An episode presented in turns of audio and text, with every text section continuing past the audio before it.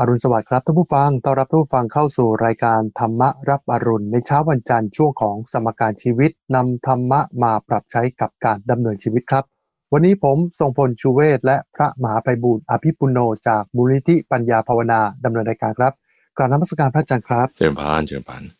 ในทุกวันจันทร์สัปดาห์เว้นสัปดาห์ ในช่วงของสมการชีวิตก็จะมีคุณทรงพลชูเวศผู้จัดรายการบันทึกสถานการณ์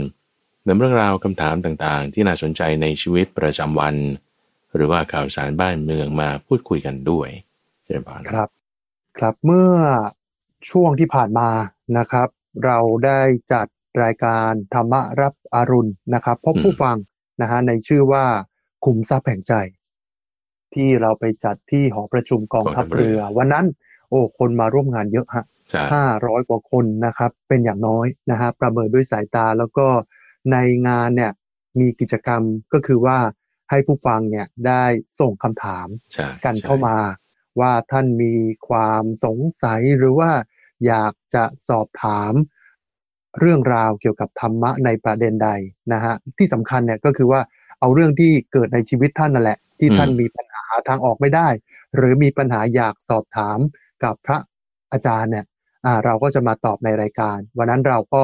รับปากกับท่านผู้ฟังแล้วนะครับ ว่าจะนำคำถามที่ท่านผู้ฟังเนี่ยได้เขียนกันไว้เนี่ยมาตอบออกอากาศในรายการนะครับอะเราก็ทำตามสัญญาเจริญพานนะฮะว่า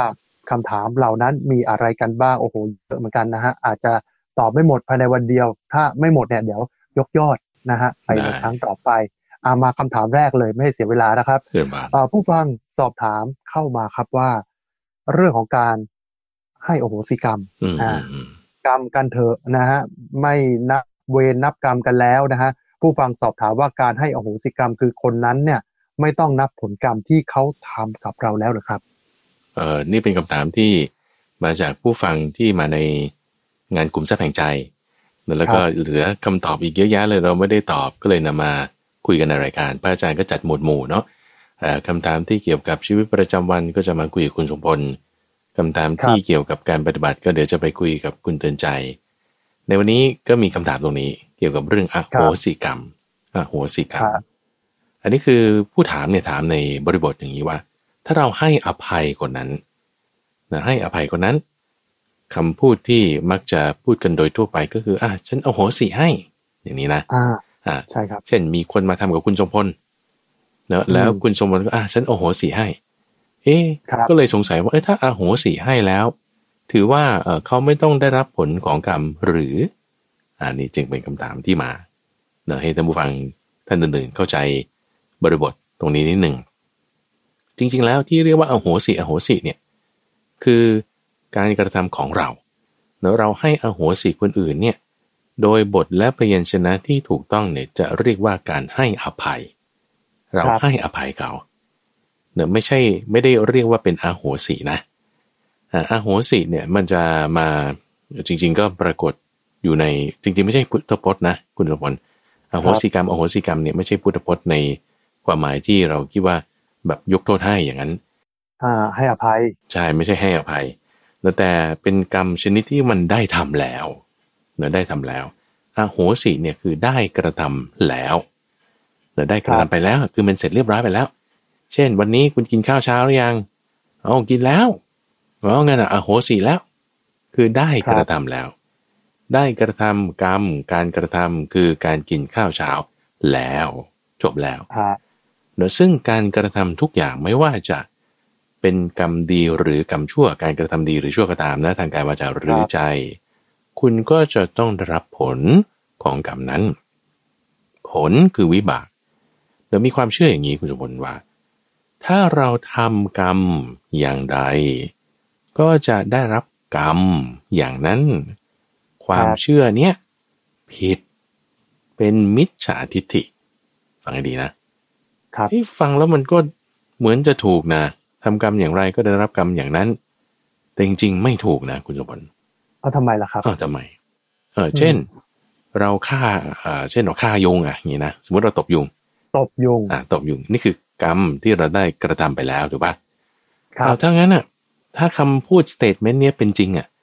ถ้ามันจะถูกนะก็คือเราก็ต้องไปเกิดเป็นยุง ให้เขาตบเออชาติหน้าเกิดเป็นยุงให้เขาตบให้ให้เขาตกนะซึ่งมันไม่เป็นอย่างนั้น โดยความจริงแล้วมันไม่ได้เป็นอย่างนั้น ที่ถูกคืออะไร ที่ถูกคือคุณทำกรรมอย่างไร ก็จะได้รับผลของกรรมอย่างนั้น นี่คือที่ถูกครับคุณทำกรรมอย่างไรก็จะได้รับผล ของกรรมอย่างนั้นอ๋อ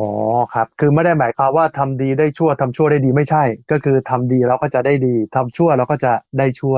คือผลของกรรมตรงนั้น อ่าใช่อ่าแต่รูปแบบอาจจะไม่ได้ในเป็นในรูปแบบที่เราได้ทำไว้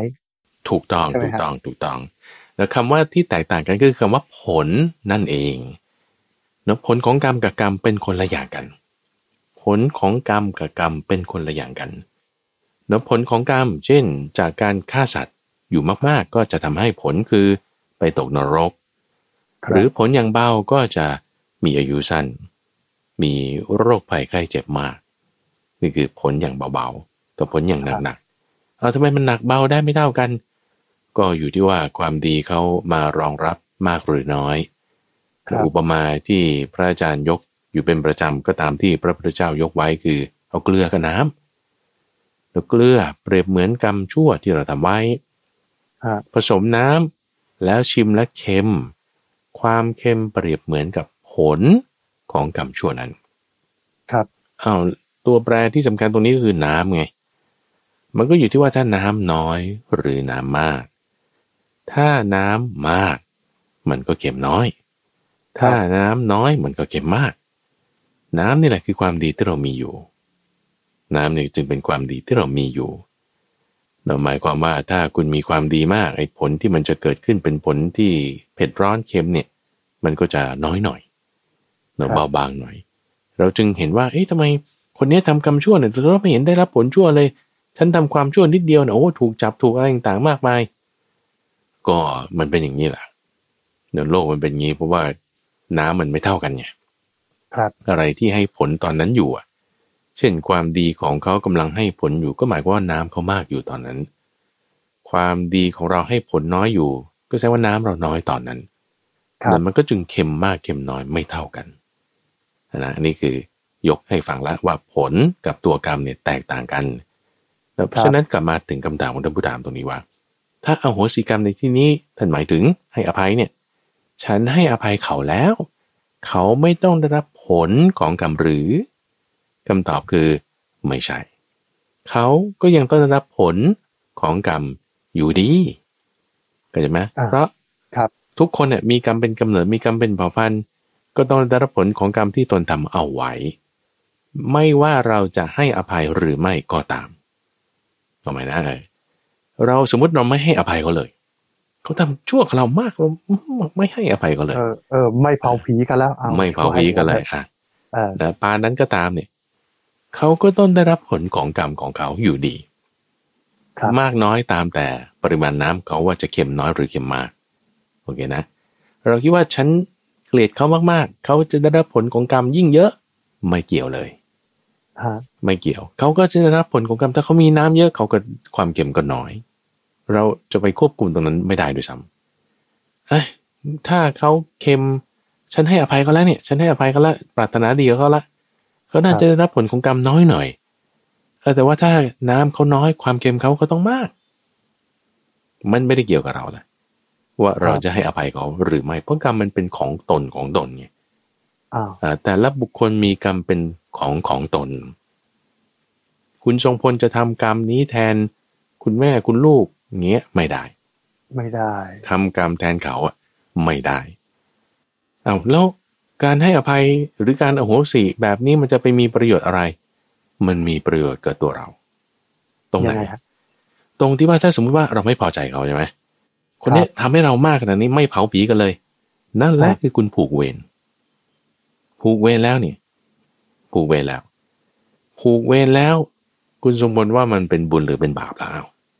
ผูกเวรไว้เป็นบาปครับ เป็นบาปแน่นอนจิตใจเรามีบาปนะนี่นะครับ แสดงว่าบาปที่เขาทำอะเขาทำบาปใช่ไหมเช่นเขาด่าเราแกล้งเราโกงเราหรือว่าเราก็แล้วแต่อะเขาเป็นบาปละหรือหรือเขาอาจจะไม่เป็นบาปก็ได้นะเช่นบางที แบบเขาก็ทำไปตามกระบวนการของเขาแต่เราไม่พอใจเขาก่อนละไม่ว่าด้วยเรื่องใดเรื่องหนึ่งเดี๋ยวให้เขาทำดีหรือทำชั่วก็ตามบางที บางคนน่ะ เห็นคนทำดีแล้วก็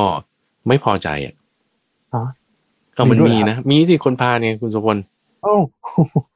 เห็นคนทำดี ก็ไม่ไม่แล้วไม่ถ้าเกิด happy ด้วย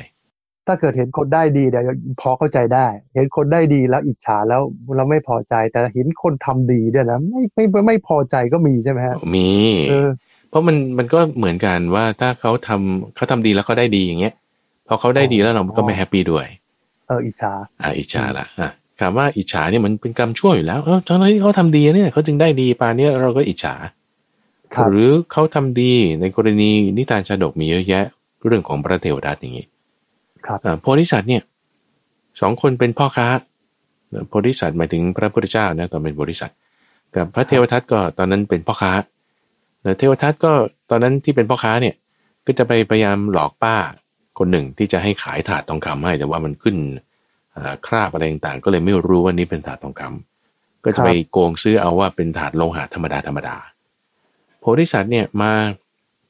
ถึงแล้วก็บอกว่าเอ้ยนี่มันถาดทองคำนะเนี่ยคุณป้าโอ้โหราคานี่มันสูงมากเลยงั้นผมขอรับซื้อไว้ ซื้อตัดหน้าเข้าไปอย่างนี้นะก็คเลยรับ ซื้อตัดหน้าด้วยราคาสูงกว่า เอาพ่อค้าโกงคนนั้นก็เลยเครียดเขาให้ว่า นี่ทำไมมาตัดหน้าซื้อของฉันด้วยราคาสูง ไม่พอใจอย่างมาก โอเคป่ะอันนี้สถานการณ์ปัจจุบันเลยนะ เหมือนกับว่าในชีวิตประจำวันของเราอะ ว่าเออบางทีมันก็เกิดขึ้นแล้วเขาก็ไม่ได้ทำความผิดอะไรแต่เขาก็ซื้อของตามราคาที่มันควรจะเป็นอะพ่อค้าโพธิสัตว์เนี่ยแต่ไอ้พ่อค้าโกงเนี่ยก็ไม่พอใจไงผูกเวรกันตั้งแต่นั้นมาผูกเวรกันตั้งแต่นั้นมา การผูกเวรเนี่ยเป็นบาปครับการผูกเวรเนี่ยเป็นอกุศลธรรม หมายความว่า ถ้าสมมติกรรมชั่วของคนอื่น ถ้าสมมติคนอื่นทำชั่วให้เราใช่ไหมแล้ว เราก็ไม่คิดไม่ดีกับเขาด้วยเนี่ย ความชั่วมันก็คืบคลานต่อมาถึงเรา ก็รับไม้ต่อมาเข้าใจไหมเรารับไม้ต่อมา หรือถ้าเขาทำความดีแล้วเราไม่รับความดีเขานั้นเข้ามา เช่นเขาอุตส่าห์ทำความซื่อสัตย์ให้ปรากฏ แต่อันนี้ไม่คิดจะซื่อสัตย์เลยยังพยาบาทเขาอีกหักตัดล้างผลาญความดีนั้น เอาความไม่ดีผูกโกรธเข้าไปแทน เอาเราก็เป็นคนสร้างอากุศลกรรมใช่ไหมไอ้ตรงนี้แหละที่ว่าสร้างอากุศลกรรมเนี่ย มันก็จะเป็นของเราไง เพราะฉะนั้นการครับให้อภัยเนี่ยจึงตัดตรงนี้อ่าตัดไม่ให้ความชั่วเนี่ยมันคืบคลานต่อไปครับพอเราให้อภัยแล้วความดีเกิดขึ้นที่ใครทางคุณสมบัติก็เกิดขึ้นกับผู้ให้นะฮะก็คือตัวเรานั่นเองให้นะฮะตัวเราใช่ไหมล่ะเออ ตัวเราก็จะได้รับผลกรรมดี จากการที่เราให้อภัย นั้น ตัดเวรตัดกรรมอ่าตัวเราเนี่ยผู้ให้อโหสิกรรมเนี่ยเรามีใช่แต่ได้ไม่มีเสีย ถูกต้อง โดยแล้วก็บางทีนะบางคนเป็นอย่างงี้ด้วยอะสมมติเรามองในมุมกลับกันนะ มองในมุมกลับกันครับยิ่งสมัยเนี่ยก็จะพูดกันเลยเรื่องเจ้ากรรมนายเวรเจ้ากรรมนายเวรเนี่ยอะสมมติเมื่อก่อนนะเอาไม่ต้องเอาเมื่อก่อนก็ได้เช่นเมื่อวานนี้เป็นต้นนะครับ เมื่อวานนี้สมมุติคุณไปขับรถแล้วอื้อหือมันยังไงไม่รู้มันต้องรีบเข้านี่ขอขอปาดหน้านิดนึงอ่าอ่า ปาดหน้าเขาใช่ไหมครับไอ้รถคันเดิมอะวันนี้มาเจอกันอีกแล้วแต่เมื่อวานคุณปาดหน้าฉันไหมเนี่ยมันจำได้ ฉันจำสีรถได้ ฉันจำทะเบียนได้ ฉันจำหน้าคนขับได้ วันนี้เอาอีก อย่างนี้เป็นต้นนะ บาดคืน อ่าอืมยังไม่ได้ปาดคืนเลยอะไม่บาดคืนแล้วแล้วสมมติว่า ปรากฏไปเจอกันที่ใดที่หนึ่งไม่รู้ เราก็ไปขอโทษเขาครัเราไปบขอโทษเขา ขออโหสิกรรมนะพี่ ขออโหสิกรรม ขออภัยด้วย แล้วเกิดเขาไม่ให้อภัยเราอ๋อโอเคนะสมมตินะเขาไม่ให้อภัยเรา หรือเขาจะให้อภัยเราก็แล้วแต่โอเคนะ ก็เมื่อวานครับเราทำผิดอะ เมื่อวานนี่อาจจะหมายถึงชาติหน้าก็ได้นะ หรือชาติที่แล้วมาเราไม่รู้ แต่แต่เมื่อวานเรารู้เห็นเห็นอยู่เนี่ยว่าเราทำผิดเราก็ไปขอโทษเขาเขาอาจจะให้อภัยหรือไม่ให้อภัยเราก็ได้นะครับถูกป่ะมันเป็นสิทธิ์ของเขาอ่าใช่ฮะอ่า เพราะฉะนั้นหมายถึงว่าก็ฉันขอโทษแล้วทำไมเธอไม่ให้อภัย ก็มันเป็นสิทธิ์ของเขา ว่าเขาจะให้อภัยหรือไม่ ซึ่งความดีตรงเนี้ยเขาจะทำหรือไม่มันเรื่องของเขาไงว่าเขาจะผูกเวรต่อ หรือว่าเขาจะสร้างกุศลธรรมต่อ ผูกเวรคืออกุศลนะ เพราะฉะนั้นถ้าเราสมมติว่าเออขอ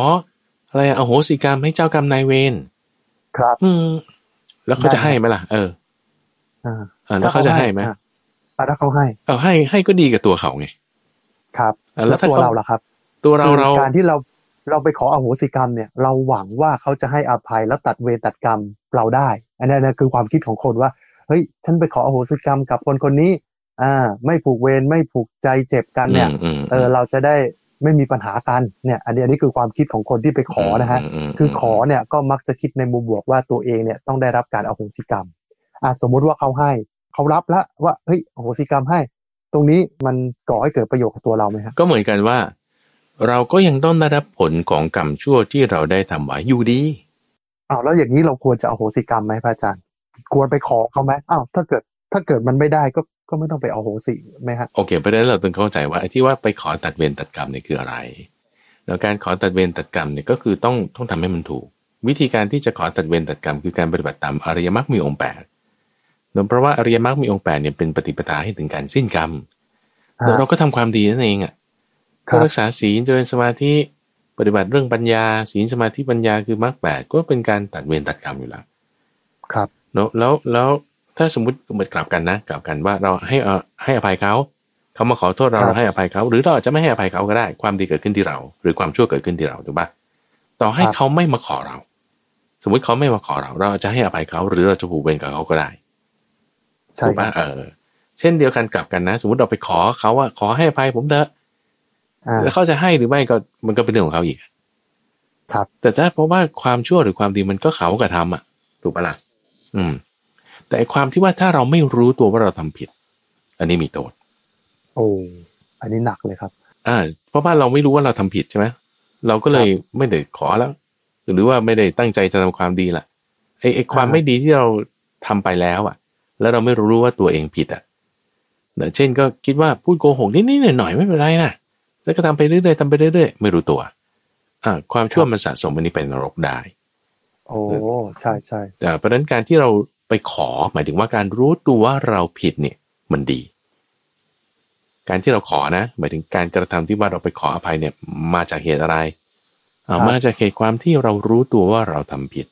เราจึงไปขอ อันนี้ดีนะ เพราะเราแก้ไขไงเรามีฮิริโอตปาความกลัวความละอายต่อบาป แต่ที่ไม่ดีนะ คุณสมบูรณ์ก็คือว่าเอ้ยเราก็ไม่รู้ว่าเราทำผิดอะไรนะแต่เราขอขอไปก่อน ครับ อ่าอันนี้งมงาย เออ งมงายนี้ออกจะ ซื่อบื้อด้วยว่าเขาก็คุณไม่ได้ทำอะไรผิดคุณจะไปจะไปขอทำไมคือมันจะเสื่อมปัญญา มีมีเยอะมีเยอะฮะมีเยอะ เหมือนเหมือนเวลาจะบวชจะอะไรก็ก็ก็ก็อย่างนี้แหละฮะก็ก็ก็ไปขออโหสิกรรมทั้งที่เออไม่ได้ไปล่วงเกินอะไรเขาเลย ก็มีนะครับ อาจารย์ อืม แต่การเหนียวไว้ก่อนไงเออเพราะฉะนั้นการกำหนดบทเพียนชนะ ตรงนี้มันคือสิ่งสำคัญเดี๋ยวว่า โอเค ถ้าได้เอ่อล่วงเกินอันใดที่เจตนาหรือไม่เจตนาก็ตามอะก็ขออภัยไว้อ่าครับ เพราะว่าเราเห็นโทษคือการที่จะล่วงเกินการการที่จะทำอะไรที่ให้เขาไม่พอใจเนี่ย มันก็มีหิริโอตปะอยู่ตรงนี้นั่นนี่คือแสดงถึงความที่เรามีหิริโอตปะละ แต่ต้องประกอบด้วยปัญญานะอ่าอ่าคือคือเข้าใจตรงนี้เสร็จเรียบร้อยแล้วคุณประกอบด้วยปัญญาแล้ว อันนี้ถึงจะถูกแต่คือไม่ใช่งมงายนะเข้าใจไหมเพราะถ้าครังบมงายมันจะจะสามปัญญาปัญญาเราจะทื่อลงนะทีนี้ พอเรารู้ว่าเออบางทีเราอาจจะมีโทษบางทีเราอาจจะกระทบกระทั่งกันเราก็ขออภัยแต่ครับการพูดอย่างนี้เอออันนี้ได้นะคือเรามีฮิริโอตปาละ เราก็แสดงถึงความที่เราเอ่อมีกุศลธรรม แล้วเขาจะให้อภัยหรือไม่มันไม่ได้เกี่ยวแล้วตรงนี้ ครับอ่าแล้วคุณสมบูรณ์ไม่คิดหรอกว่า ในตลอดเวลายืดยาวนานเนี่ยโพธิสัตว์คือพระพุทธเจ้าเนี่ยจะไม่ได้เคยมาขออภัยขอขมาพระเทวทัตในชาติก่อนๆ มีแน่นอน ครับ แต่เขาไม่ให้อภัยอ่าเขาไม่ให้อภัยเขาจะผูกเวรต่อ หรือปากบอกว่าให้อภัยแล้วนะไม่เป็นไร แต่ว่าเข้าใจไหมเออ คือความแค้นมันฝังลึก มันดีดครับผึงกลับมาได้อีกไงเอ่อกิเลสมันก็กลับมาอีก ก็ครับบางทีเราคิดว่าเหมือนเราโกรธคนเนี้ยนะคนนี้มาทำให้เราไม่ดี หรือเขาก็ทำอะไรของเขาก็ไม่รู้แต่ว่าเราไม่พอใจอย่างเงี้ยอ่าฉันวางแล้วฉันไม่คิดอะไรละแต่อีกอาทิตย์หนึ่งต่อมามันคิดอีก ครับเออมันมันตัดไม่ขาดไงอ่าก็จะหมายเพราะฉะนั้นในแง่มุมตรงเนี้ยกรรมเนี่ยมันก็จึงเป็นของบุคคลของบุคคลแต่ละคนละคนฮะเนอะกรรมชั่วไม่ทำเลยเสียจะดีกว่า แล้วเราอย่าคิดว่าเรื่องนี้มันจะแฟร์นะคุณสมบัติเพราะเรื่องกรรมเนี่ยยังไงมันก็ไม่แฟร์แล้วทำไมอะเอาเราดูอย่างกรณีของพระองคุลิมาลอีกเป็นต้นฮะองคุลิมาลเนี่ยเป็นฆาตกรพันศพนะต่อเนื่องเอออ๋อเป็น serial killer อะ ครับ แล้วดูไม่ต้องไปติดคุก ไม่ต้องไปตกนรก บรรลุธรรมด้วย เออ มันได้ที่ไหนอะเนี่ย ปิ้งขึ้นมาบรรลุธรรมเลยแล้วที่ฆ่าคนเขาไปเยอะๆนี่มันยังไงฮะเนี่ยเออนั่นนะเออ แต่มันก็เป็นไปแล้ว อะวิไม่ยุติธรรมเลยเนี่ย พวกญาติเออที่ตายไปอะ เขาจะมาร้องขอที่มันไม่ยุติธรรมมันเป็นอย่างนั้นแหละคุณสมบัติกรรมอเนี่ยยู่ดีๆไปฟังพระพุทธเจ้าเทศตึ๊ดหนึ่งแล้วปรากฏเฮ้ยบรรลุธรรมเลยอะเป็นพระเลยแล้วไอ้ที่ฆ่าเข้ามาทั้งหมดเนี่ยเป็นร้อยร้อยๆชีวิตเอายังไง สิ้นหมดเลยแบบสิ้นกรรมไงกรรมที่จะต้องให้ผลนั้นน่ะมันให้ผลไม่ได้ เพราะมันสิ้นแล้ว เออก็ถึงว่าไงว่าเฮ้ยการปฏิบัติตามมรรคแปดเนี่ยมันดีกว่านะแล้วครับคือในวัฏฏะเนี่ยเราจะหาความยุติธรรมอะไม่ได้เลยคุณสุพลคือ หาจะหาได้อยู่แต่มันมันไม่แน่ไม่นอน มีอยู่เดี๋ยวมันเปลี่ยนแปลงไป เพราะว่าในในวัฏฏะเนี่ยมันไม่เที่ยงเนาะคือเพราะว่าธรรมะที่มันจะยุติอะคำว่ายุติเนี่ยหมายถึงจบไงใช่ไหมอ่า ยุติธรรมของคนนี้มันไม่ยุติธรรมกับคนนั้นล่ะเออบอกคุณฆ่าเขาอะ แล้วเขาตายเลยคุณติดคุกคุณติดคุกแค่สิบปียี่สิบปีไม่ยุติธรรม แต่ศาลบอกครับยุติธรรมแล้วเงี้ยเอามันมันก็ไม่แน่อ่าที่จะยุติจริงๆก็คือมันไม่ต้องมีเรื่องกันเลยไง ที่ที่จะยุติจริง ๆ ไม่ต้องมีเรื่องไม่ต้องมีภาษาอะไรเลยนั่นคือนิพพานไงอ่านิพพานเนี่ยจึงเป็นยุติธรรมจริง ๆ ครับอ่าเป็นที่ยุติของสิ่งต่างๆ จบเลยไง ไม่ต้องมีอะไรมาเปรียบเทียบละอ่าเพราะฉะนั้นการปฏิบัติตามมรรคแปดให้ถึงนิพพานเนี่ยมันจึงจบได้ แล้วถามว่าเอ้ยก็นี่มันไม่แฟร์นี่เนี่ยเออก็นี่แหละ มันเป็นอย่างนี้แหละเป็นทางลัดเนอะกรณีเคสของท่านพระองคุลิมานนี่ก็เป็นตัวอย่างเนอะว่าก็ก็มันเป็นอย่างนี้แหละ แล้วคือบางคนทำชั่วครับทำชั่วของคนชั่วกับความชั่วของคนดีค่าก็ไม่เท่ากันอีก คุณสมพลกับท่านผู้ฟังจะคิดว่าไงนะในประเด็นเนี้ยนะยังไงนะครับอ่าขออีกทีด้วยคขรับออีกทีนะใช่ไหมอะแล้วเราเราคุยประเด็นนี้ก็ได้ว่า เช่นเงินบาทหนึ่งเงินบาทหนึ่งครับของคุณทรงพลกับเงินบาทหนึ่งของพระมหาไพบูลย์นี้เป็นต้นหรือท่านผู้ฟังเนี่ยจะมีค่าไม่เท่ากัน เออทำไมไม่ไม่เท่ากันท่าน เงินจำนวนเท่ากัน แต่คุณค่าให้กับแต่ละคนเนี่ยอาจจะไม่เท่ากัอาจจะไม่แบเท่าบนั้กันใช่ไหมฮะถูกป่ะอ่าใช่ไหมเออครับ เช่นว่าโอ้ยกว่าฉันจะหามาได้แต่ละบาทมันยากและเย็นแสนเข็นอ่าฉันครับเป็นคนจนเข็นใจไร้ทรัพย์สมบัติสิบาทยี่สิบาทมีค่ามาในขณะที่เศรษฐีพันล้านอย่างเงี้ยโว้ยเขาดูเงินเป็นหน่วยแสนเป็นหน่วยล้านก็ไม่ได้มาดูหรอกสิบาทยี่สิบาทให้ได้เลย เงินบาทหนึ่งของเขามีค่าน้อยถูกป่ะเออแต่พอ คนที่มีเกียรติยศสูง เช่นเอ่อมีตำแหน่งหน้าที่อะไรเงี้ยเขาบริจาคเงินเนี่ยเขาบริจาคแสนเดียว สมมุติเขาบริจาคแสนหนึ่งเนี่ยชื่อเขาไปอยู่ข้างบนสุดเลยคนบริจาคแบบห้าหกแสนเนี่ยชื่อต่อลงมาข้างล่างเอาทำไมอะเขามีเกียรติไงเขามียศไงอ่าพอเขามีเกียรติมียศเอ่อแสนหนึ่งของเขามีค่ามากกว่าล้านหนึ่งของคนอื่น ครับ ถูกไหมเพราะว่าเราก็จะยกย่องเขาเนอะมันมันมันเลยไม่ไม่เท่ากันนะทีนี้ เนี่ยมันมันต้องมีให้เปรียบไงคุณจุบลพอมีครับเปรียบเนี้ยเราเปรียบกับเรื่องของบุญเรื่องของบาปด้วยก็ได้ กรรมเนี่ยการกระครับทำนี้เฮ้ยคุณทำกรรมชั่วเหมือนกัน คุณทำกรรมชั่วเหมือนกัน แต่ทำไมได้รับผลไม่เท่ากันนะเอาก็กรรมชั่วคือเกลือใช่ไหมล่ะ เกลือคุณผลิตเท่ากันอยู่แต่ว่าน้ำคุณเท่ากันมาล่ะ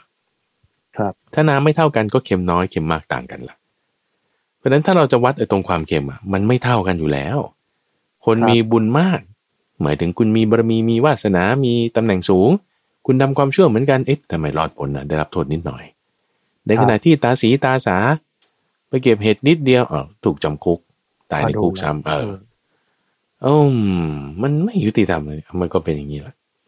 มันก็เป็นครับอย่างนี้แหละคุณสมบัติบอกว่า เนี่ยมันเป็นอยู่ในวัฏฏาอยู่อะไอ้ที่ว่าเรายุติธรรมความยุติธรรมก็ไม่เที่ยง มันเปลี่ยนแปลงได้กลายเป็นไม่ยุติธรรมไปมาเป็นเรื่องอื่นเรื่องใหม่ไป เพราะฉะนั้นในแง่มุมตรงนี้พระอาจารย์ก็อยากจะให้มองเห็นว่าโอเคงั้นเราก็ทำความดีต่อไปแล้วกันครับความชั่วเราไม่ทำเลยเสียดีกว่าความดีเราทำเราให้อภัยทุกคน เราไม่คิดร้ายกับใคร เราเขาจะดีหรือร้ายยังไง เราก็ดีอย่างเดียวเราทำความครับดีแล้วเพื่อให้ถึงนิพพานเนี่ยจะเป็นที่พ้นทุกข์ให้ถึงความสิ้นกรรมได้เอาโอเค คิดแค่นี้แล้วมันจะดี อืมครับ มุ่งมั่นในการทำความดีอืมนะฮะต่อไปนะครับเอา มาดูอีกประเด็นหนึ่งครับ มีผู้ฟังสอบถามว่า ถ้าคนเราทำให้คนประสบอุบัติเหตุจนเสียชีวิตโดยไม่ตั้งใจ อ่าอืมเป็นคนต่างศาสนากันด้วยนะฮะ เช่น ศาสนาอิสลาม เออ ถามว่าถ้าเราทำบุญอุทิศส่วนกุศล เช่น ใส่บาตรทำสังฆทานให้กับผู้ตายต่างศาสนาเนี่ยบุญกุศลไปถึงเขาไหมครับอ่าโอเคอ่าบุญเนาะเกิดขึ้นที่เราแล้วเนาะเพราะว่าเราใส่บาตรทำสังฆทานให้เขา เราเกิดขึ้นที่เราแล้ว บุญเกิดขึ้นที่เราแล้วเนี่ยเราส่งกระแสจิตไปถึงบุคคลนั้นเนาะว่าโอเค ถ้าเขาอยู่ที่ใดเขารับรู้แล้วก็ให้ร่วมอนุโมทนานะการที่เราส่งกระแสจิตไปแบบนี้ดีเนอะดี ทีนี้เขาจะมาอนุโมทนาหรือไม่ ก็เหมือนกันนะว่าเอ้ยเราทำเราทำไม่ดีกับเขาจนเขาตายแล้วอะใช่ไหมครับ ก็คือเหมือนเราเราไปทุบเพื่อนอะเราไปทำไม่ดีกับเพื่อนนะเมื่อกี้นะ ตัวอย่างเมื่อสักครู่เลย แล้วเราก็เลยไปขอโทษเขาว่าเนี่ย ขอโทษคุณนะ แล้วเขาจะให้อภัยเราบ้างล่ะอืม ไม่แน่ฮะไม่แน่ ไม่แน่ ไม่รู้เขาอาจจะให้อภัยเราก็ได้ เออ หรือเขาอาจจะไม่ให้ก็ได้ ทีนี้เราก็เลยบอกเอางี้แล้วกันเอ่อเพื่อความสบายใจของฉันฉันจะไปใส่บาตรให้เธอนะเพื่อให้เธอได้บุญเขาอาจจะให้อภัยหรือไม่ให้อภัยเราก็ได้อ่าครับมันไม่แน่ ถ้าเขาอนุโมทนา เออ แกทำดีนะโอเค ฉันยินดีด้วย จิตใจเขาจะอ่อนลงหน่อยหนึ่งอ่าจิตใจเขาจะนุ่มนวลลงหน่อยหนึ่ง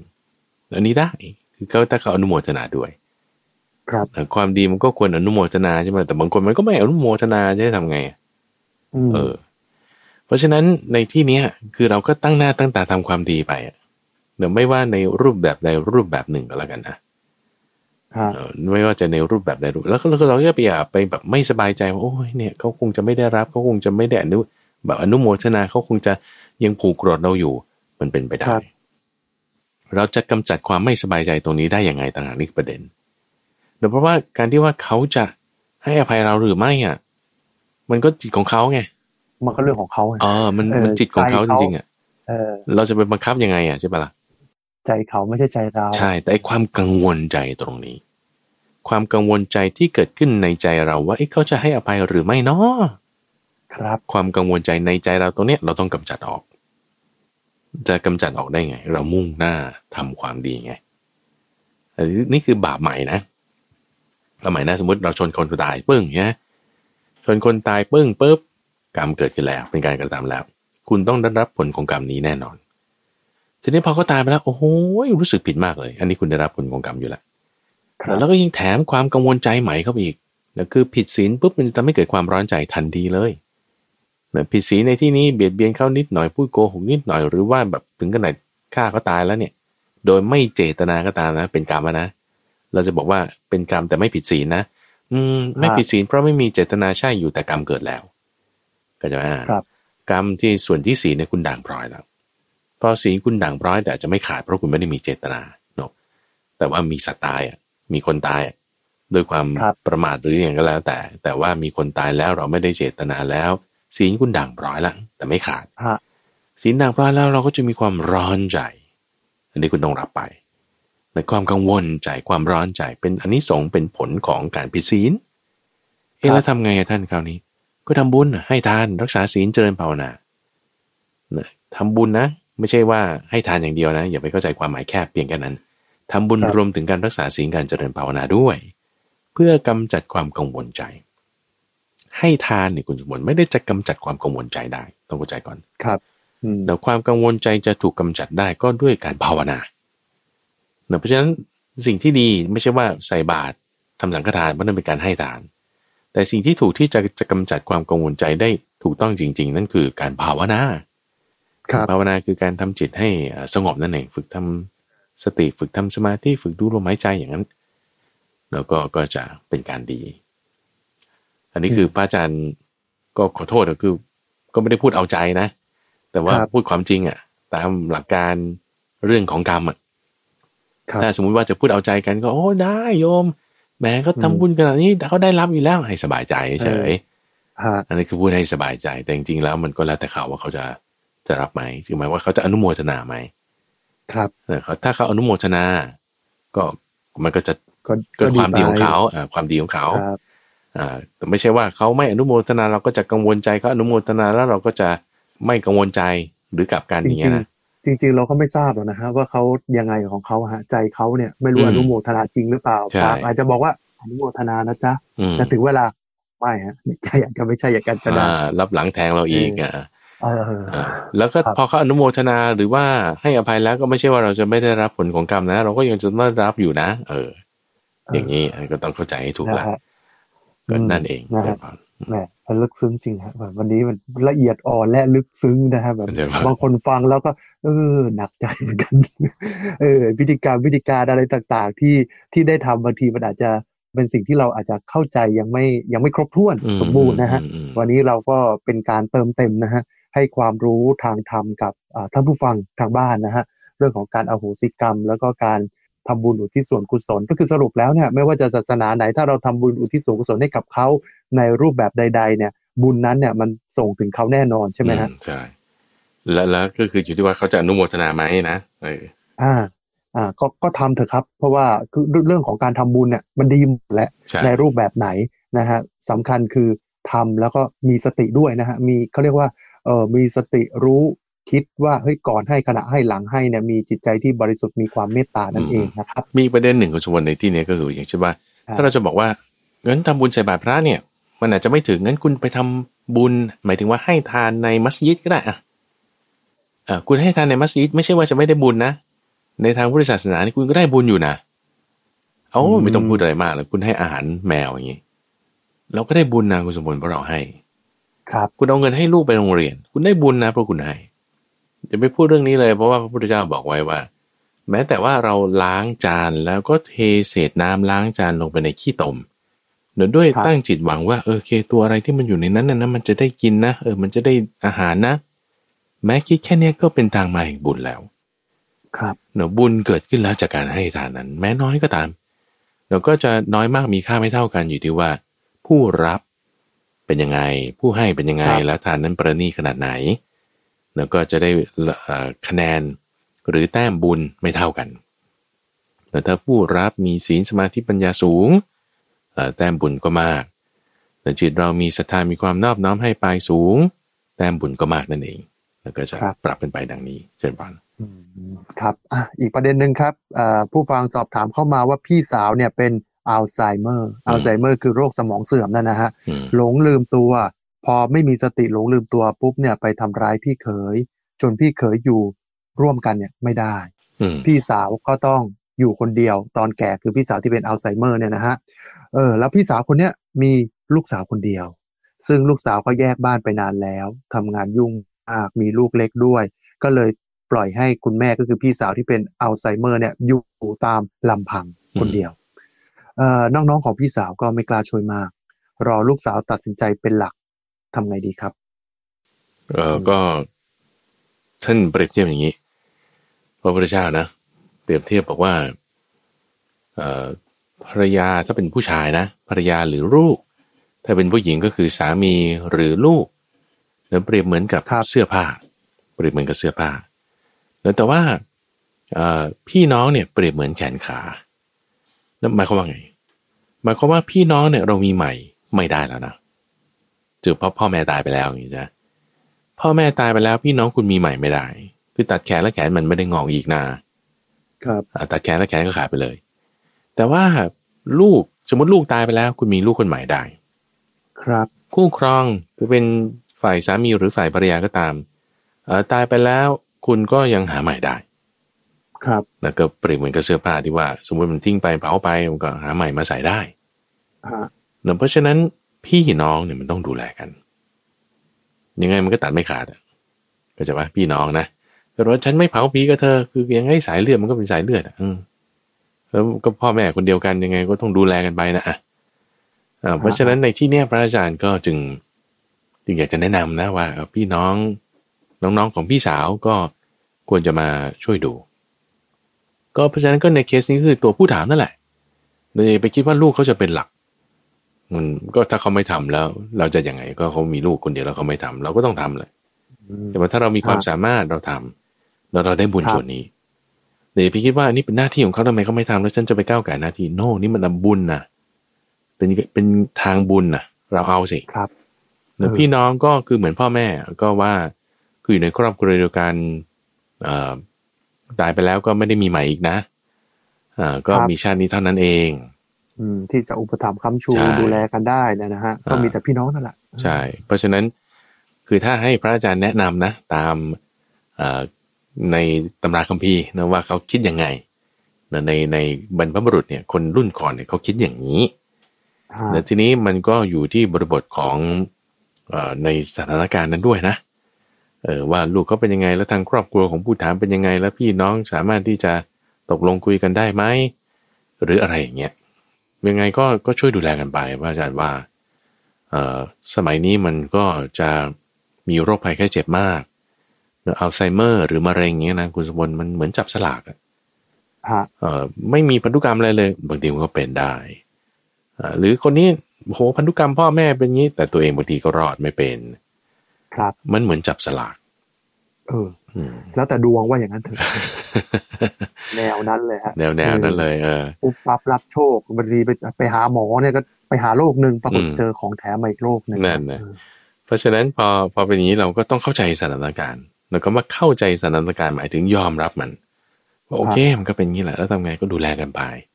ดูแลกันไปอืมแต่ถ้าไม่ดูแล แล้วเราเกิดความกังวลใจ นั่นเป็นบาป คือก็ว่าบาปคือความความกังวลใจไง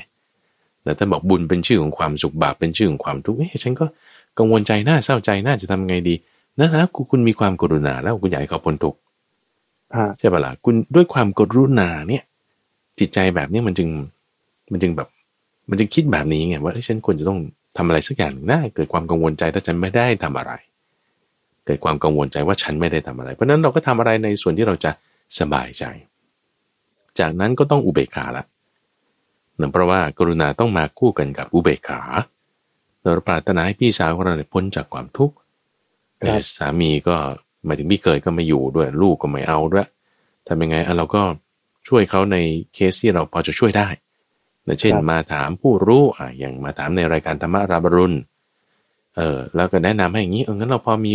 เงินทองตรงจุดนี้ เราจะช่วย ช่วยอาจจะช่วยได้ตามตามกำลัง ใช่ไหมครับก็ถ้ามีเงินมากก็ช่วยได้มาก มีเงินน้อยก็อาจจะช่วยได้น้อย เราก็ต้องถึงจุดที่ว่าต้องมีอุเบกขา จิตใจก็ต้องมีอุเบกขาเพื่ออะไร เพื่อไม่ให้เรามีความกังวลใจไม่ให้มีอกุศลธรรมเกิดขึ้นในจิตใจของเรา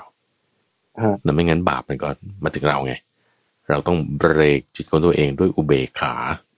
ครับนั่นเองกรุณาก็ต้องมาคู่กับอุเบกขาเดินพันนะครับ ก็สำคัญต้องมีสตินั่นเองนะฮะ เอ๊ะ พระอาจารย์อืม คือในกรณีนี้เนี่ยเอ่อเขาก็มีข้อสงสัยอืมว่าจะไปในทิศทางไหนดีก็คือว่า เออไม่ใช่เรื่องของของของเขาอะแล้วก็ทุกคนต่างมีภาระเนี่ยเออถ้าถ้ามุมมองของของเราแล้วเนี่ยเขาเขาควรจะเข้าไปช่วย แต่ว่ามากน้อยแค่ไหน อันนี้มันก็ขึ้นอยู่กับตัวเขาใช่ไหมตกลงกันต้องตกลงกันนะอืมคือถ้ามุมมองในเอ่อของโบราณอาจารย์ เราก็จะมองว่าพี่น้องต้องดูแลกัน ครับ คือพี่จะน้องไปรอต้องดูแลลูกสาวให้มาตัดสินใจเป็นหลักเนี่ยบางทีก็ไม่ใช่ก็ไม่ได้ใช่ไหมไม่ใช่เออเออในฐานะเป็นพี่น้องด้วยกันเนี่ย อาจจะเข้าไปช่วยเหลือเลย ถ้าทำได้ ก็ต้องคุยกันก่อนเนาะก็ต้องคุยกันก่อนว่าอ่านี่หนูนะจะทำอย่างนี้นะ อ่า ป้าจะทำอย่างนี้นะ อ่า แล้วโอโอเคนะ เราจะจัดงี้ให้ให้คุณแม่ให้คุณพี่ครับได้อยู่เป็นสุขอย่างนี้ อ่า ก็ก็ต้องคุยกัน คุยกัน แต่ถ้าเขาไม่ทำเป็นหลักเราก็ต้องทำเป็นหลักครับ เพราะเราก็มีพี่สาวอยู่แค่นี้นะอ่าหลักการคิดมันเป็นอย่างนี้เหมือนแขนขาตันแล้วหายเลยแต่ไม่ได้จะจะงอกใหม่ได้ ถ้าทางโลกเนี่ยผมมองว่าเราควรจะหาทางออกที่ดีที่สุดเนี่ยคือแต่ละปัจจัยแต่ละภาวะ แต่ละครอบครัวมันไม่เหมือนกันอืมนะฮะอืมแล้วก็คือตรงนี้เนี่ยโจทย์ของเราก็คือว่าพี่สาวเป็นอัลไซเมอร์ แล้วก็อยู่ร่วมกับคนอื่นลำบากมต้องมีผู้ดูแลใช่ดังนั้นแล้วเนี่ยพอถามหาถึงผู้ดูแลปุ๊บเนี่ยคือปัญหานี่คือถ้ามีผู้ดูแลคือจบ เอ่อนะฮะก็ก็อาจจะไปตามสถานเลี้ยงดูผู้ป่วยแบบเนี้ยเขาจะเขาจะมีบริการอยู่แล้ว นั่นแหละเนผมอะกำลังแต่ว่าจะพูดเลยว่า มันจะถ้ามีค่าใช้ถ้าจ่าไปยอย่างนั้นมันก็อืมใช่ค่าใช้จ่ายเนี่ยบางคือบางที่สูงนะพระอาจารย์เป็นหมื่นอ่าเป็นหมื่นต่อเดือนเนยนะคือคืออาจจะช่างใจตรงนี้เนี่ยถ้าถ้าส่งไปสถานอ่าพักฟื้นอ่าผู้ป่วยแบบนี้หรือว่าพักฟื้นคนชรามันมีที่ตรงเนี้ยรองรับอยู่แล้ว แล้วก็ทำงานแบบมืออาชีพ เอาอย่างนี้ลอง คุยกันในหมู่ญาติแล้วก็บอกว่าใช่เฮ้ยถ้าเรารวมเงินกันเนี่ย เออมันมันมันจะได้จำนวนเท่านี้แล้วก็ไปหาสถานที่แห่งหนึ่งอืมที่จะสามารถดูแลพี่สาวคนนี้ได้อ่าแบบนี้ดีไหมใช่อันอันนี้ผมเสนอนะฮะอันนี้ในฐานะทางโลกนะฮะใช่ใช่คือถ้าทางธรรมอย่างที่พระอาจารย์บอกว่าร่วมไม้ร่วมมือกัน อย่ารอให้ให้ปัญหามันเกิดแล้วเกี่ยงกันไปเกี่ยงกันมา ให้เป็นหน้าที่ของของลูกสาวบางทีก็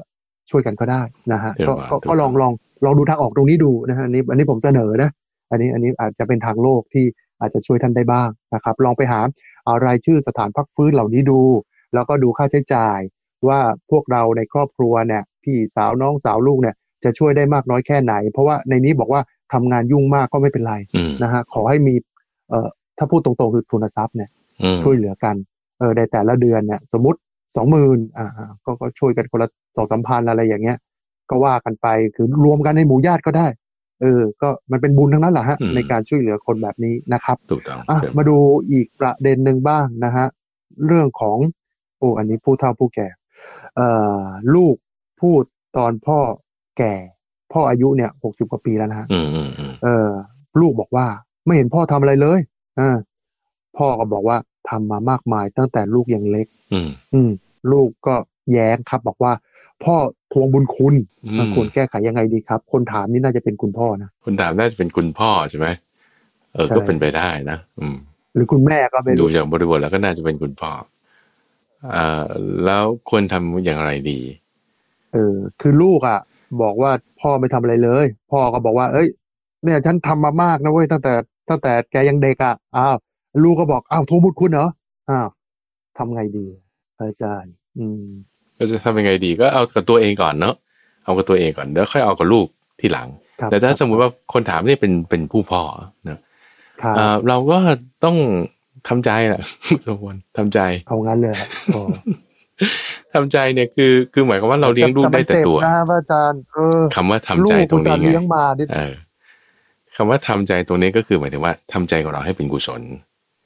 นะทำใจของเราให้เป็นกุศลอย่าให้คิดเป็นอกุศลอย่าให้เกิดความเศร้าหมองอย่าให้เกิดความไม่ดีอย่าให้เกิดบาปอกุศลธรรมขึ้นอย่าไปสาปแช่งเขามันไม่ดีแล้วยิ่งคำสาปคำแช่งจากพ่อแม่เนี่ยไม่ดีเลยโอ้โหเนอะคือเขามีอ่าฮะเรื่องพูดอยู่ในหนังสือที่พระอาจารย์กำลังเรียนอยู่ตอนนี้นะมงคลดีปณีเนี่ย อย่างเช่นครับพอลูกดื้อเนี่ยแม่ก็จะบอกว่าเนี่ยให้ตำรวจมาจับซะเลย หรือให้ตกนรกบอกไม่ สมมติพูดแช่งไปอย่างนี้นะ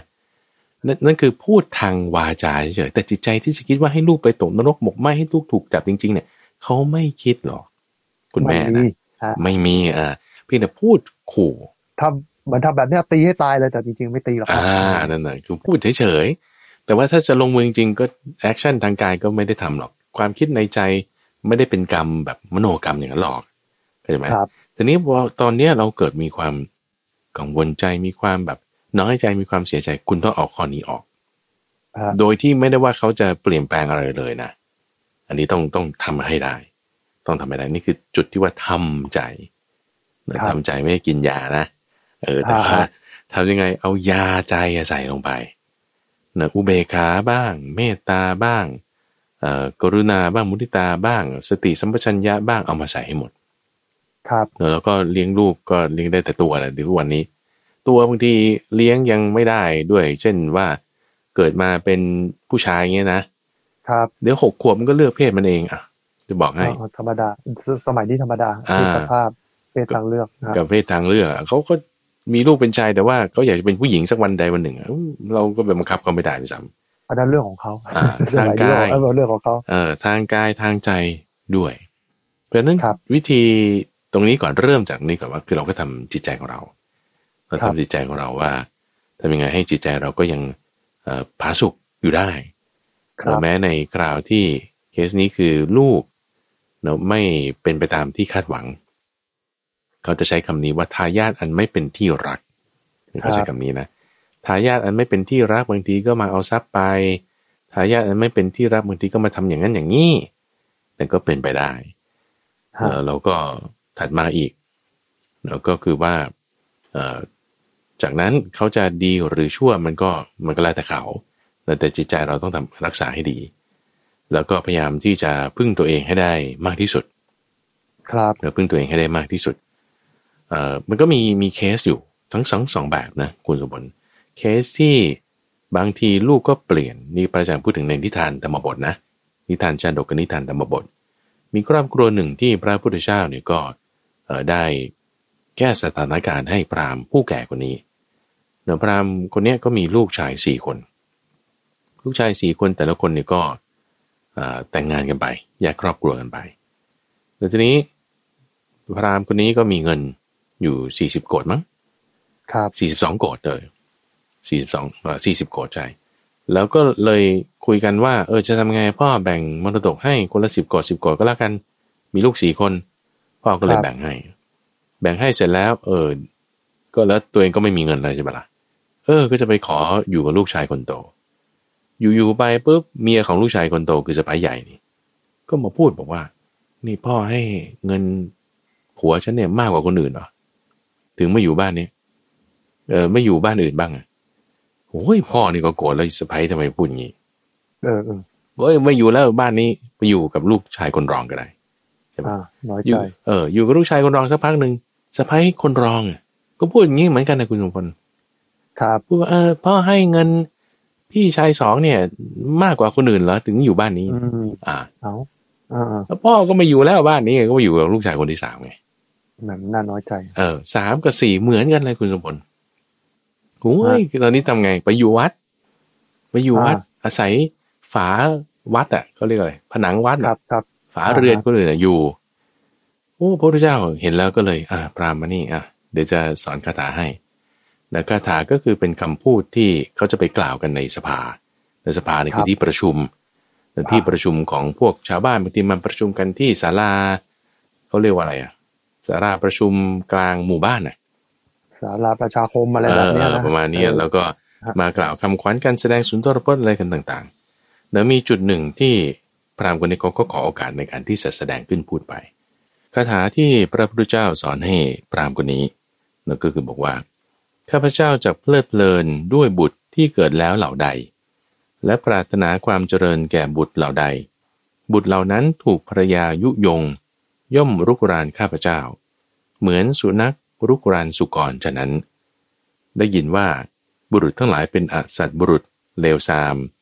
เรียกว่าพ่อ พ่อ แต่เขาคือยักษ์มาแล้ว มีรูปเพียงดังบุตร ย่อมทอดทิ้งข้าพเจ้าพูดถึงความแก่ บิดาแม้ของเหล่าชนพานเป็นคนแก่ ต้องเที่ยวขอทาน อาศัยฝาเรือนของคนอื่น เหมือนม้าแก่ใช้งานไม่ได้ ถูกเขาพรากไปจากอาหารนัยยะว่าไม้เท้าของข้าพเจ้านั้นแล ยังประเสริฐกว่าบุตรทั้งหลาย ที่ไม่เชื่อฟังจะประเสริฐอะไร เพราะไม้เท้ายันยังใช้กันโคดุก็ได้ ยังใช้กันสุนัขกกัดก็ได้ แต่บุตรที่เป็นอย่างนี้กับใช้อะไรไม่ได้เลย แล้วก็กล่าวคาถานี้ขึ้นเสร็จปุ๊บปรากฏว่าสมัยนั้นเนี่ยเขามีกฎกติกากันอย่างนี้อยู่คุณสุพลว่า ถ้าลูกคนไหนเนี่ยได้มรดกจากพ่อแม่แล้วไม่เลี้ยงดูพ่อแม่นี่นะจะต้องอ่าฮะถูกลงโทษเนอะเอ้าก็คือเคสนี้เลย ที่ว่าได้มรดกจากพ่อแม่แล้วใช่ไหมคนละสิบโกดสิบโกดแต่ไม่เลี้ยงดูเนี่ย ก็เลยเป็นโทษขึ้นมา ก็เลยกลับสถานการณ์กันได้หรือว่าสุดท้ายทั้งสี่คนเนี่ยก็มารวมตัวกันเลี้ยงพ่อ ผลัดกันไปอยู่บ้านนี้เดือนหนึ่งสองเดือนสร้างห้องสร้างทำอะไรให้ไว้ สั่งการภรรยาให้ถูกต้อง แล้วก็จึงแก้สถานการณ์ได้ในเคสที่แก้ไม่ได้ก็มีเรื่องที่ว่าลูกก็ยังไม่สนใจพ่อแม่อยู่ก็มีแล้วก็เพราะฉะนั้นมันก็ได้ทั้งสองอย่าง ในที่นี้คุณพ่อก็ก็เลยต้องบางทีสอนลูกหรือให้เขามีครูบาอาจารย์มีกัลยาณมิตร ที่จะแนะนำให้ถูกดีได้ ฮะแต่พระอาจารย์ว่าคือคนที่เป็นพ่อเป็นลูกกันเนี่ยนะยังไงเนี่ยมันมันคุยกันได้ มันมันจะมีช่องอยู่บ้างคำว่าช่องเนี่ยคือไม่ใช่ว่าช่องเนี่ยอาจจะเปิด 24 ชั่วโมงอาจจะไม่ใช่หรือไม่ใช่ 7 วันต่อสัปดาห์ 24 ชั่วโมง แต่ว่าบางที่มันมีบ้าง อาจจะสัปดาห์ละครั้งช่วงเวลาที่หลังกินข้าวเสร็จหรืออาบน้ำเสร็จหรืออะไรเงี้ยมันมันอาจจะมีบ้างที่พอจะคุยกันได้ ครับพอจะคุยกันได้ แล้วก็ก็เลยอยากจะฝากไว้ก็แล้วกันเชิญบานครับอ่าอีกคำถามหนึ่งครับ เขาบอกว่าถ้าไม่ได้อยู่กับแม่ ไม่มีโอกาสได้คุยกันเราจะตอบแทนบุญคุณท่านยังไงได้บ้างครับเชิญบานก็จะมีคำพูดอย่างนี้นะ คุณสมบัติว่าทำเอง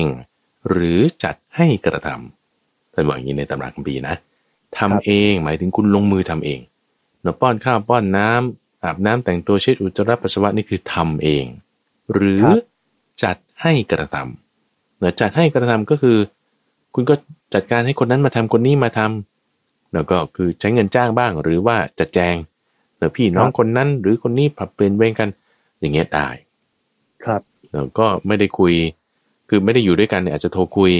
หรือถ้าไม่ได้ครับมีโอกาสโทรคุย ก็ต้องจัดแจงจัดการให้ดีในปัจจุบันครับนี้ก็จะมีรูปแบบที่ว่าเอาเงินให้อ่าคนที่ทำงานมีเงินเดือนแล้วก็เอาเงินเดือนให้แม่ หรือทำประกันชีวิตให้แม่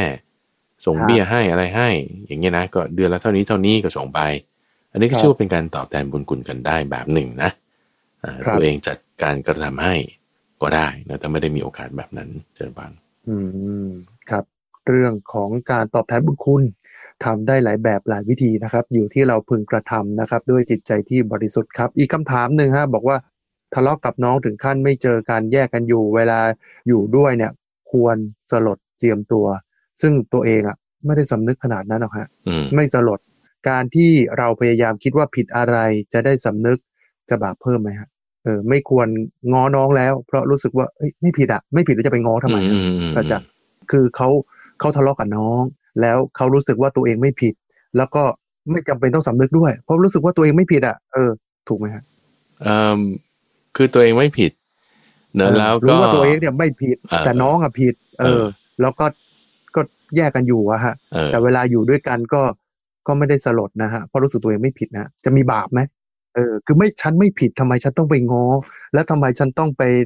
สลสลดเจียมเนื้อเจียมตัวด้วยก็ฉันไม่ผิดอะโอเคเอาใหม่เออ แบบนี้บาปไหมผิดถูกเนี่ยนะคำว่าผิดหรือคำว่าถูกเนี่ยนะเอ่อในในคำสอนของพระพุทธเจ้าเนี่ยท่านแยกออกว่าไม่เหมือนกับสัมมาหรือมิจฉานะอ่าผิดแบบผิดแบบหนึ่งบวกหนึ่งเอ่อได้สามเนี้ยนี่คือผิดใช่ไหมครับหรือว่า สองบวกห้าได้เจ็ดนี่คือถูกอะ สมมุตินะ นี่คือถูกผิดในทางสมการ ในทางจิตวิทยาในทางอะไรก็แล้วแต่มันก็จะมีผลแบบนี้ถูกหรือผิดใช่ปะครับแต่ถูกเนี่ยอาจจะเป็นมิจฉาก็ได้อืมอืมผิดเนี่ยอาจจะเป็นสัมมาก็ได้อะพูดอย่างนี้อะครับเออเช่นยังไงเนอะเช่นว่า ฉันถูกอะ ก็สองบวกสองมันเป็นสี่ฉันถูกไงฉันก็ถูกฉันไม่ยอม ครับอ่าเนี่ยคือเป็นมิจฉาเป็นตัวตนขึ้นมาละถือว่าฉันเป็นตัวตนชื่อว่าฉันถูก แล้วก็แบบเอ่อเบียดเบียนคนอื่นบ้าง หรือในเคสอย่างเงี้ยก็คือเอ่อไม่ให้อภัยเขา ไม่เอ่อคือแบบยังผูกเวรอยู่อ่าเข้าใจไหมยังผูกเวรอยู่การที่แบบไม่ไปง้ออะก็คือเราก็ยังผูกเวรอยู่ว่าแหละก็ฉันถูกอะใช่ปะก็ฉันถูกอะทำไมฉันต้องไปง้อ ก็นั่นแหละผูกเวรผูกเวรเนี่ยเป็นโอ้โหเป็นเป็นบาปนะเป็นบาปมันครับคือมิจฉาเนี่ยคุณถูกแต่คุณเป็นมิจฉา ในทางตรงกันข้ามนะ หนึ่งบวกหนึ่งได้ห้าเนี่ยมันผิดอะครับมันผิด แต่ว่าเขาอาจจะเป็นสัมมาก็ได้ ถ้าเขาแบบว่าเอ่อทำดีแล้วทำความดีที่ถูกต้องแล้วเออก็ก็แบบยังไง อะ อาจจะให้ทานรักษาศีลอยู่เป็นประจำเนอะแต่ยังไม่ได้อาจจะมีโอกาสคุยกันเนอะเขาก็ทำสัมมาอยู่แล้วใช่ไหมล่ะเพราะฉะนั้นถูกผิดเนี่ย มันไม่ใช่อ่าสัมมาหรือมิจฉาก็ได้ มันคนละอย่างกัน เพราะฉะนั้นพระอาจารย์ก็อยากจะแนะนำอย่างนี้ว่า โอเค สักวันใดวันหนึ่งเราแผ่เมตตากัน แต่ก็ว่าเจริญเมตตาเนี่ยไม่มีเงื่อนไขไม่มีประมาณ แล้วก็ไม่มีเวรนะ อย่างกรณีเนี่ยเราบอกเฮ้ยพี่น้องเรามีเมตตากันเรารักกันรักกันอะไรมันยังมีเงื่อนไขนี่แต่ว่าฉันครับถูกนะเธอผิดเนี่ยนี่คือเงื่อนไขไงอ่าอ่า นี่เงื่อนไข ครับ ถ้ารักกันจริง ๆ อะ มันต้องไม่มีเงื่อนไขนะเขาจะผิดเขาจะถูกไม่มีปัญหาเลยฉันรักเธอ ฮะเมตตามนเป็นอย่างนี้ ดูอย่างแม่ทำไมรักลูกได้ทั้งทั้งๆที่ลูกทำให้แม่เจ็บทำไมรักได้ก็ลูกทำให้แม่เจ็บนี่ข้อดออกมาเนี่ยมันเจ็บจะตายทำไมรักได้ ก็เขารักแบบไม่มีเงื่อนไขคือเมตตาไงฮะพี่น้องควรจะรักกันอย่างนั้น โอ้ยก็ไม่ใช่แค่ว่าแม่พ่อพี่น้องหรอกทุกคนในโลกเราควรจะรักกันอย่างนี้พระพุทธเจ้าแนะนำอืมฮะเพราะฉะนั้นด้วยเมตตา พรหมวิหาร แล้วด้วยจิตใจที่แบบก็พูดดีกันอย่างเงี้ยมันก็จะก็จะว่ามันแก้ได้นะพี่น้องกันนะนะครับคุยคุยกันดีๆเจริญพรคุยกันได้ ไม่ว่าจะผิดจะถูกยังไงก็คุยกันได้ฮะเจริญพสำรคัญคือการให้อภัยนะครับอืมครับเอาละครับ ทั้งหมดนี้นะครับเป็นเรื่องราวที่นำมาฝากกับผู้ฟังนะครับ ในรายการธรรมะรับอรุณเช้าวันจันทร์ช่วงของสมการชีวิตนำธรรมะไปปรับใช้กับการดำเนินชีวิตครับ วันนี้เวลาของทางรายการหมดลงแล้ว ผม ทรงพล ชูเวศและพระมหาภัยบูร์อภิปุโนจากมูลนิธิปัญญาภาวนา ลาท่านฟังไปก่อนพบกันใหม่ในครั้งหน้า สวัสดีครับ เจริญพร